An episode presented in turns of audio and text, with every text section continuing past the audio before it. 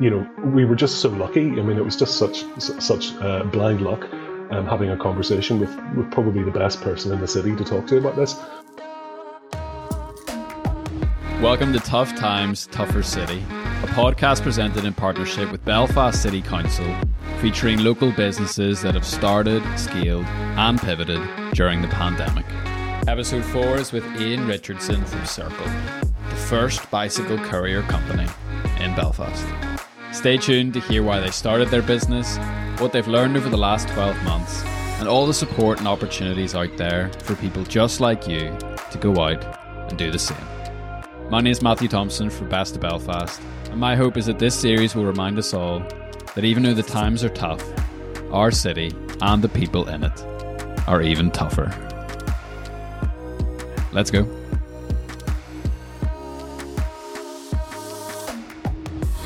My mum and dad used to own a, a pub in Dublin, and um, I remember that on the you know the Six Nations match day, the, pub would be really busy, and my job was to go down and pick up the empty glasses outside, and there was such a fantastic atmosphere. And sometimes even the teams. This was on Baggot Street in Dublin Four. The you know the, the, the team that Ireland were playing would come down on their coach past the pub, and the atmosphere would be fantastic. and, you know. It, it, I think that was one of the things that really instilled a, a real love of um, rugby in me as well. But um, unfortunately, they sold it before I was went past the kind of free Coke was really exciting, and free beer would have been fantastic. Probably for the best. Summer jobs, you know, in between you know school school terms and then on to university, were often working for Moy Park. Um, that that certainly instilled in me a, a desire to, to, to work somewhere where I wasn't on a kind of food processing chain line, which was quite quite. I remember one summer in particular working a, a night shift on making chicken Kievs, and I'd be at home sleeping during the day, dreaming about making chicken Kievs. So uh, that, that certainly spurred me to kind of follow follow a professional uh, career that didn't involve that. And so, where did that lead you? Uh, it led me to landscape architecture. I think my, my sort of passions and interests were always around in, in the environment and what, what the damage we were doing to the planet and the you know like a lot of people watching growing up watching David Attenborough programs was, was something really important to me but I've always been very interested in design and architecture. So landscape architecture was a, an interesting combination of the two things. You know, you were dealing with environmental issues, but it, but it was also um, you know, a design discipline and it was around the built environment. So it was exciting to kind of follow a profession where, you, where what you would do potentially would actually exist in the real world for other people to experience. Wow. So you always kind of had that, I suppose, the why behind what you were doing? There was that kind of purpose driven element to your work? Yeah, absolutely. It's it's always been sort of driven by a desire, I think, to make a difference in that area. My dad was, you know, his actual his original job was not a publican. That was a sort of side hustle for him in a way. he was he was in IT. So you know, this was a long time ago, back when he used to be able to go over to America and find out what the cutting edge was there, and come back here and do it before anybody knew about it. Obviously, you can't do that with the internet anymore. But uh, so I grew up with sort of bits of computer sitting around the house, and you know. Uh, circuit boards and things so I was always very interested in technology as well and that never phased me because it was something that I used, you know, used to see lying around the house so it's sort of a combination of those things sort of led me to kind of uh, you know look at landscape architecture and the environment and sort of build this passion for technology and how you can combine all of those things, which I think has ultimately led to me kind of going from a career in landscape architecture into into startups and business and technology. So, you know, you get into the world of startups during the credit crunch, and now your current business is really uh, launching in the middle of a global pandemic. Uh, you know, great timing, but also you know, I think especially with the business you're working on now, certain opportunities that have opened up as this uh, as a result of this current downturn. Do you want to talk to me a little bit about that? Yeah, absolutely. It's been, I mean, obviously the, the, the, pandemic has been terrible on so many different levels and, and just seems to be going on and on and on. But hopefully there's light at the end of the tunnel for everyone now. But yeah, I mean, in some respects, you, you know, initially for us with what we're doing, it, it was oh dear, this really kind of impacts on, on, on our plans. It, it, kind of, in a way, made our business idea less relevant because what we were focusing on was how we could make cities better, how we could reduce congestion and air pollution. And of course, during lockdown, there was a lot less traffic, so there was a lot less congestion and pollution. So that wasn't really an issue during that time. And also, people working from home or, or, or literally locked down and stuck at home meant that the inconvenience that you normally experience around delivery, which is what we were looking at, was less of a problem. So we, we find ourselves kind of initially looking at it thinking there's no real need for what we're doing at the minute. But in the back of our minds, we, we, we hoped uh, and, and you know, hopefully we'll see that happen, that it would be temporary. At the same time, it, it also allowed people to see what our cities could be like when there was less traffic and congestion and air pollution, uh, and really kind of um, people getting out to do exercise started to enjoy that and, and placed a lot more value on open space, particularly in cities. And so I think that was a positive thing. And I think other aspects of the pandemic have really driven forward a desire to sort of see how we can do things differently when we come out of this, like take, take the opportunity to change things, to really kind of address the climate crisis that we all face head on, uh, uh, and really take, take the pandemic as a sort of line in the sand for how we can sort of change things as we go forward. So it's it's been positive in that sense. Uh, I mean, we're dealing quite a lot with e-commerce, and obviously that's seen a massive increase as people have have had to mm. go online to shop because they haven't had any other choice. Um, and that was an industry that was growing very quickly. And as it grows, it actually generates a significant amount of the traffic that we're hoping to to reduce, uh, just in terms of the vans and trucks in our cities. So yeah, the pandemic has, has really kind of created an opportunity for us. It's accelerated a lot of the things that we were looking to address, um, and I think I think in a, in a way the timing is good for us. Yeah, and I mean Talk to us a little bit about something that I find really interesting about what you guys do is it's this idea of the last mile. So unpack that concept for us and talk to us about why that is kind of like a problematic link in the e-commerce chain in regards to congestion and pollution and, and the way it impacts our cities. Sure. I mean, the last mile has become a, a, phrase that I think quite a lot of people are now familiar with. It used, used to be a very kind of industry centric uh, uh, phrase, the last mile. It literally just means the last stage of, of the delivery process. So if you're shopping for something online, it's literally the bit where, you know, you check your, you check your tracking number and you find out your delivery's on its way. Um, and it's that, it's that it's that day that it's on its way to you where you're sitting sitting twitching the curtain waiting for the van to turn up and the problem with it really is the way the, the logistics companies work, they tend to work independently of each other, which leads to overlapping delivery rounds, which is a fragmented and inefficient way to, to do delivery. I mean, instead of us all going to shops and getting things, having individual parcels delivered to individual homes is a completely different model. And it's very expensive for the carrier companies and, of course, the retailers the last mile can actually cost as much as 40% of the overall cost of when you buy something. My Literally. goodness. Yeah, from when you click it to when it arrives at your door, the actual last mile can be as much as 40%. That's, that's how much it costs. And of course, the vans get stuck in traffic. And I, and I really do feel for the, the courier companies and, and the drivers who do multi drop deliveries because every single day is a different set of addresses to go to. It's extremely difficult to predict with any hmm. accuracy mm. when they're going to turn up anywhere because they're affected by things that happen in real time. You know, what, what the weather's like, um, you know, are there any road accidents, any road works? Uh, you know, even something as simple as how long it takes somebody to answer the door when they're doing the delivery. Yeah, uh, I, I, even remember talking to my uh, Amazon driver at the, the start of the pandemic, and he just said, "Look, I'm really late today because the, the boat was late, and it just ruined my whole day." And you're like, "Oh my word! I never once even thought that that's what goes into it." Do you know what I mean? Yeah, it's a it's you know supply chains, particularly for Northern Ireland. There's obviously a lot going on with that at the minute with, with Brexit, but yeah, a lot of stuff's coming over on, on the ferries, um, and you know you're, you're you're really at the mercy of of many different things that can impact um, when things turn up. So it's really kind of chaos and complex, which which does make it very difficult, and that's one of the things we wanted to, to change. I mean as we know these days, everybody, almost everybody has a smartphone and you can control everything from your music playlists to your fertility from your phone. But something as basic as when your deliveries turn up and managing your, your parcel deliveries is actually very complicated. The consumer doesn't have any control of that. So we wanted to flip that on its head and enable, create a system that would allow customers to choose when their deliveries turn up and be able to manage all of their deliveries from one app, which would be the, the Circle app. And so then, yeah, that's that's a, you've done my job for me. That's a great transition. um, tell us about then what you guys are actually doing. Sure. Well, there's two parts to it, as you mentioned before, Matthew. There's there's there's Street Dock and there's Circle, and the Street Dock part of it is an infrastructure concept for cities, and it's it's urban city environments specifically that we're working in. So essentially, what it is is smart micro warehouses, networks of these uh, cargo storage pods that we actually build into the urban environment. And the idea is that these are consolidation points. And what I mean by that is it allows all of the different courier companies to drop off parcels and, and even light commercial cargo to one point And, and these cargo storage pods serve a particular area of the city. So all of the cargo gets dropped there instead of all of those vehicles driving around the neighborhoods, dropping things off individually. And that allows us to make that process more efficient and reduce reduce the journeys and distances traveled by the vans, which obviously leads to congestion and air pollution, etc.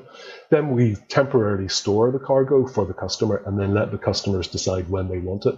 And then we do the last mile, as we've talked about, using low impact vehicles. So that's bicycles, cargo bikes, and even light electric vehicles. And so this is all about kind of moving as much cargo as we can using low impact transport so that we improve the quality of urban life for everybody that lives, works, and visits, not just Belfast, but, but our ambitions for cities all over the world.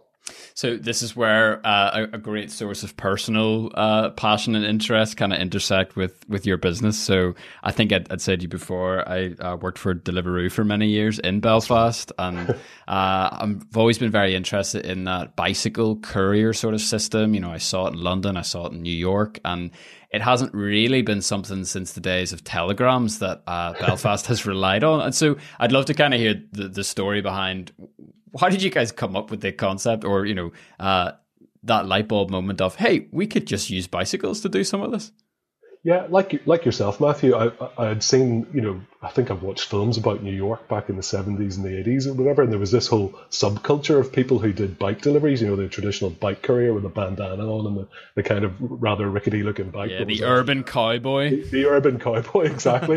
and, and and I was always sort of fascinated by that. And as you say, it sort of seemed to disappear a bit. And um, when when I started to sort of see movements towards more sustainable transportation in cities, you did see, as you say, in London, there was a number of companies that set up using bikes and cargo bikes to do deliveries, and then later we had Deliveroo and the whole explosion of the food delivery um, side of things. So for us, it, it was a bit of a no-brainer. We could see that it worked, but for us, it was like, how do you actually make this work and scale across a city and do it in a way that's viable, that, that can that can both be do good for the city and the environment and the planet, but also be a sustainable business. And that's not as straightforward as you might think. And so for us, the street dock part is, is really important as, as an infrastructure uh, concept because it enables the efficiency of the bike delivery. Because if you imagine the amount of parcels in vans and trucks, and you're trying to take all of that that volume of cargo and put it onto smaller vehicles to get to do the deliveries, the reality is you need to be you need to get those drop off points quite close to the to the recipients so that it's actually efficient. You can do it efficiently and viably using bikes. So we were, we were starting to think about how we would do this, and we, we were a bit unsure. So we thought, well, I know the best thing to do would be to speak to people who are already doing it. Like you said yourself, Matthew, you, you did a bit of delivery work for Deliveroo. So in my head was speak to somebody who works for Deliveroo. So, you know, back in the great before, I happened to be in town with a few friends, having a few beers. And on the walk home, as you do, I got a bit, bit peckish. So there was McDonald's at Connswater. So I, I sauntered up there and ordered myself a burger. And while I was standing there, um, a fella came along in the, in the delivery gear ready to pick something up. So I kind of, you know, walked over to him and started rambling at him and handed him a business card, not expecting to hear anything back from him. But he emailed me the next day and we had a great chat. He turned out to be a, a, a fantastic fella, uh, Filippo, who I believe you, you might have met when you were doing yeah, like Filippo yeah. did my interview and onboarded me. He is the the OG rider on, on in the streets of Belfast. Like he's an absolute legend. Yeah, he's the guru. So you know, we were just so lucky. I mean, it was just such such uh, blind luck um, having a conversation with, with probably the best person in the city to talk to about this. And from word go, we just clicked and got on well. And Filippo was was incredibly interested in what we're doing. He thought it was fantastic, and he wanted to know more about it.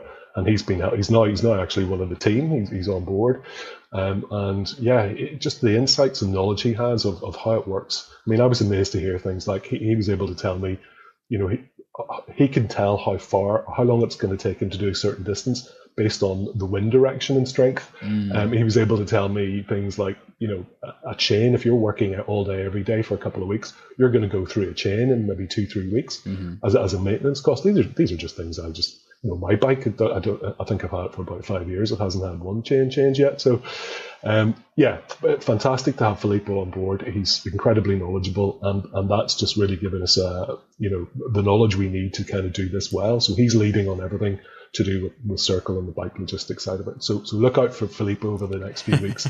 He'll be turning up at your door with a big smile on his face, hopefully. That's I, I look. I got I got to give a, a, shout out to Filippo because you know there would be days we would do twelve hour shifts, and you know it would be quite common to clock in over hundred k on the bike. Uh, you know, in, in in a big shift like that. And Filippo was like one of the only guys I knew that would wake up early and go for a cycle before a shift, like for the crack. You're like, mate, you are you are an Italian beast, honestly. Yeah. So, but yeah, I mean, what amazing expertise that you're able to tap into, and you know, bringing people like that on board, like it saved you guys, uh, you know, years of market research. So it, it's amazing what you can learn from other people, and probably people that you wouldn't expect along the way. I know, just incredibly lucky, and you know, it just sort of, you know, I'm not, I'm not the sort of person who sort of would often say meant to be, but it just sort of seemed meant to be that, yeah. that, that, he came on board. As you said, saved us a lot of time and really just got things moving and knew, knew what we needed to know. So we were able to accelerate what we were doing. So, kind of on that note, then, like, you know, uh, chance encounters aside, what sort of support and opportunities have you been able to avail to the council and other things that you've met along the way? You know, because I think a lot of people, they have in their head, okay, well, I have this business and it's just me and by myself, or it's me and my team and it's us against the world. And they're maybe not sure of some of the things that are out there that can actually come alongside you to, to support you and, and make some of those things happen. Sure. Uh, the, the, support from Belfast City Council um, has been been fantastic. In fact, the real origin story of Street Dock is because of Belfast City Council and, and to be fair, Dublin City Council. Both councils ran an SBRI um, looking for solutions for uh, urban freight delivery. And we were shortlisted for that just as we'd sort of changed from our old idea to our new idea. In fact, if I'm honest, we kind of came up with the idea of Street Dock on the hoof while trying to fill the application form in for that's the that's the honest truth um, which which is fantastic because everything just sort of fell into place in a way, and we've continued to pursue that. So through that, we've got we've have great contacts with with Smart Belfast in particular, uh, with Kira and, and Deirdre Ferguson, and and other people within the council have, have been very supportive as well. But I think one of the key um, areas of support, apart from introductions, was helping us get involved with Belfast Harbour and that, that was incredibly important to us because that has led to the opportunity to do the trial. So uh, Belfast Harbour, through the support of uh, Belfast City Council, has led us to being able to get this pilot off the ground. So Belfast Harbour have literally given us the free use of one of their sites wow. and, a sh- and a shipping container, no charge, um, because they want they want to support this kind of activity in Belfast, and, and not just for the, the harbour area, but for the city in general, which has been amazing. So tell us about this pilot then. What can we expect to see and when? Uh, well, as I said, we've been we've been operating it on a very kind of low key, doing some experiments. But essentially, it's a shipping container down down in the uh, harbour area. We're on the old Esso site there, uh, not too far from Dee Street. So what we've got is a shipping container set up there, and that's effectively a proxy for our fancy internet street docks, uh, internet connected street docks. So we're starting off as a pilot just using the shipping container because that just lets us get up and running and we are operating the drop off point where all of the carrier companies can drop their cargo to the shipping container. Where, where I am currently sort of spending a lot of time sitting around, uh, up until now being quite cold. Um, hopefully it'll be getting warmer. And so those all the different companies can start to drop stuff off to us at the shipping container, and then we hold on to it there. And then when the customer wants it, Filippo um, uh, arrives and collects the parcels, and off he goes and does delivery rounds. That's incredible. And and, repeat. So our ambition is, is obviously to get this trial up and running and really sort of test the, the kind of processes and, and, what works and what doesn't and get feedback from customers and what they like and what they don't like. We still have work to do on the actual uh, app, if you like. It, it, it's a kind of fairly basic version of what we're doing, but but it, but it's good enough to get started. But with feedback from customers, we, we will use that information to kind of develop it into the, the kind of final version over the next few months. And our ambition beyond that is to uh, find more sites within Belfast, and if it's successful, start to expand that out. So certainly at that point, we'll be going back to Belfast City Council and, and others and asking for uh, small bits of land where we can put put our uh, street docks in and, and, and take over the world from Belfast. Absolutely, and uh, I'm sure there's lots of stuff we could do of making them look beautiful and you know customizing them and putting some lovely kind of art elements on them and all that sort of stuff. Yeah, I'd love to do that. We were sort of thinking about that. The, the container we have at the minute is, you know, it's a, it's, it's a very battered second-hand container. It's not one of these new, spanking new uh, containers. so we were thinking we could be great to get some street artists. I love the graffiti and the, at the bottom of the Comber Greenway where they've done some Stranger Things uh, graffiti. It'd be great to get somebody so like that and, and, get that on. But I suppose it's worth pointing out that the the container is just a kind of temporary version of it. Yeah, what, yeah. And what we are doing for the, the street dock itself is our, our plans are not for it just to be a kind of box to store boxes in. We, we do want to, you know, obviously my background in, in landscape architecture comes comes into play here, and we really want the street docks to actually be, um, you know, features within the urban landscape. And in that sense, we want them to be attractive, to be part of the kind of overall design theme of the city centre. Mm. So we are looking at ways that we could we could actually make street docks uh, part of sort of park areas and have seating and planting built into them. And we've even started to look at how we could um, work with micro mobility companies, you know, people doing e-scooters and e-bikes, uh, using using the street docks as a sort of place where you can store, uh, drop off, and pick up, and even charge your e-scooters using the solar panels that are built in. nice. So we, we kind of refer to the street docks as being sort of Swiss Army knives of the of the urban environment. Yeah, and look, there's opportunity for a nice ancillary business for you, so why not? Exactly, yeah, more revenue streams, but but yeah, the aesthetics are important. Um, man, that's so interesting. How do you go about getting, or how have you gone about getting your clients? Because you know you're dealing with quite big players. You know, I imagine you, you're wanting to get people like Amazon, or you're wanting to get people like DHL, or you're wanting to get people like you know X, Y, and Z. How, how have you gone about kind of in that process? Yeah, the business model has actually been a very key part of what we've done. Initially, uh, we thought that the route to this would be partnering with the large carrier companies to get it off the ground. Um, and, that, and that's that's been the case. We have spoken to a number of them, and you know there was support there. But what often happens is you know you're dealing with a, a local branch, if you like, of, of the big companies. So they would often require you, require you to put a proposal in and get it agreed at head office. And it's further complicated by the fact that some of the carrier companies are doing similar things. Now they're only doing it for their, their customers, if you like. So Right. a key thing, a key way we differ from from their experiments is that we're open to any carrier company. So we're an open system, and they're they're not. So that has complicated things slightly. And then on top of that, we were concerned. This is how we tried to start it, basically. And what we learned from doing that was that this was going to take a long time because of that, and potentially they would have to get agreement for all their customers. So to circumvent that complexity and time, we took a different model. And so we decided to do something that not many people have done, if any, certainly in the bike logistics side of it, which is to go directly to the consumer. Wow. And so that that is that is what we're doing from next week. We're actually myself and Filippo will be out pedaling about, uh, delivering leaflets directly to the, to the consumer. Um, we're going old school because uh, you know because of the current situation that seems to make the most sense. And yeah, the, the idea of going directly to the consumer means we the, the, the customer can literally decide what they want. So, so for an example, if you were to go and buy something, you can go to any to use Circle. You can go on any website. It doesn't matter which company it is, and when you go to checkout, you choose home delivery option, and in that you use the street dock address instead of your own address. Very and so what happens is that gets delivered to us, and then we tell you when we've got it, and you decide when it gets delivered. So by going to the customer, we kind of short circuit that problem. So smart. Yeah. Yeah, that a really that's a really good way around it because, like you said, you could be twiddling your thumbs for the next two years, waiting for the yes from the big dogs, and it's better always better just to get going, as you know. Absolutely, yeah. So, I mean, where do you see yourself going in, say, even the next twelve months? You know, if we kind of look into our crystal ball here, like, what would you like to see if we were to sit down in a year's time? In 12 months, great question. I think at the minute our focus has to be obviously uh, getting this pilot in Belfast off the ground. Apart from it, apart from the fact that it's our home city, um, it's just logistically, excuse the pun, easier to deal with because it's where it's where most of the team are based. There's six of us and five of us are in Belfast.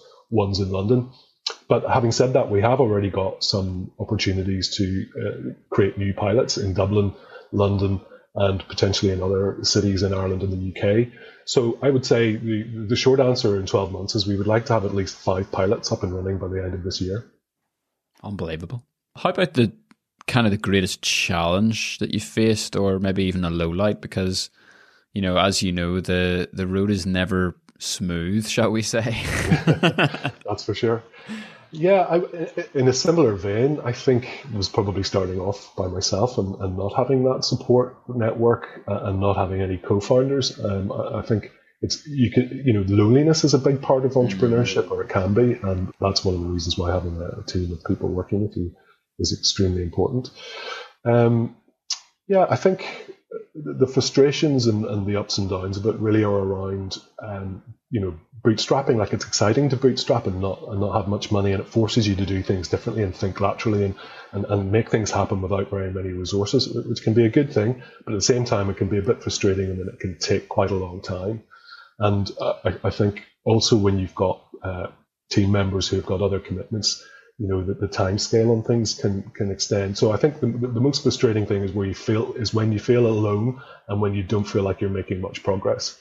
But you know, as you know, you just have to keep persisting. Uh, you know, startups uh, and, and doing well and succeeding is, is all about being persistent and continuing to believe in yourself and just keep going forward, even even when things seem like a real struggle. And of course, during the pandemic, that that's just another level of, of complexity on top of that. So yeah, I, I, that, would, that would be my advice for anybody else doing a similar journey would be to just just stay positive and keep keep going. Mm-hmm.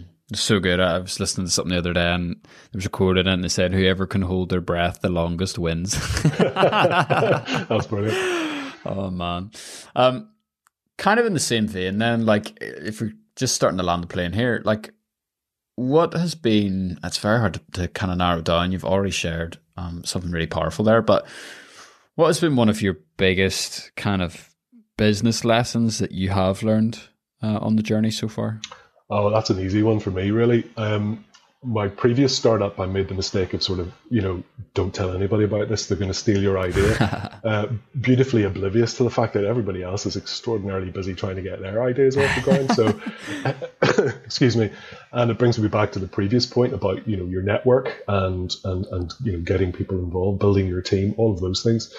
You know, that, that is incredibly important and you really have to focus on that. So, uh, yeah, I, I think that that's, that's the kind of key key lesson for me is you, you've really got to kind of focus on those things and um, not not your, let yourself get distracted. Hmm.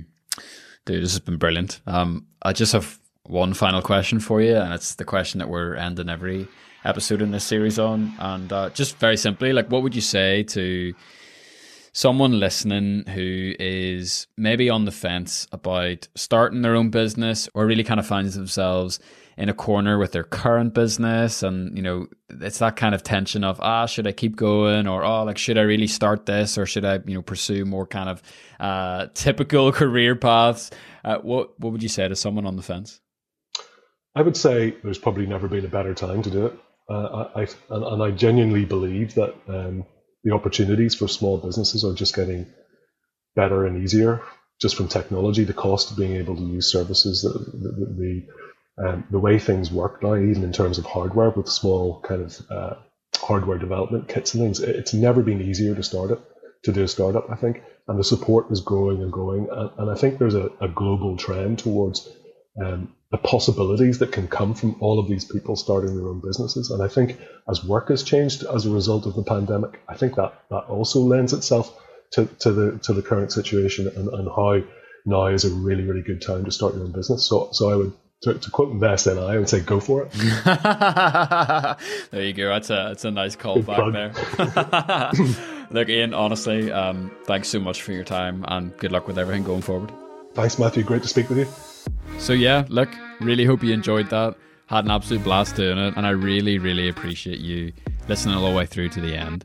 To find out a bit more about the support and opportunities offered by Belfast City Council to help you start, scale, or pivot your own business, please click the link in the description of this episode where you can also find out more about today's guest.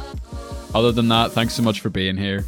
My name is Matthew Thompson, and if you'd like to check out the other episodes in this series, along with over 200 interviews featuring incredible local people, you can do so at bestofbelfast.org. Thanks again, and have a great rest of your day.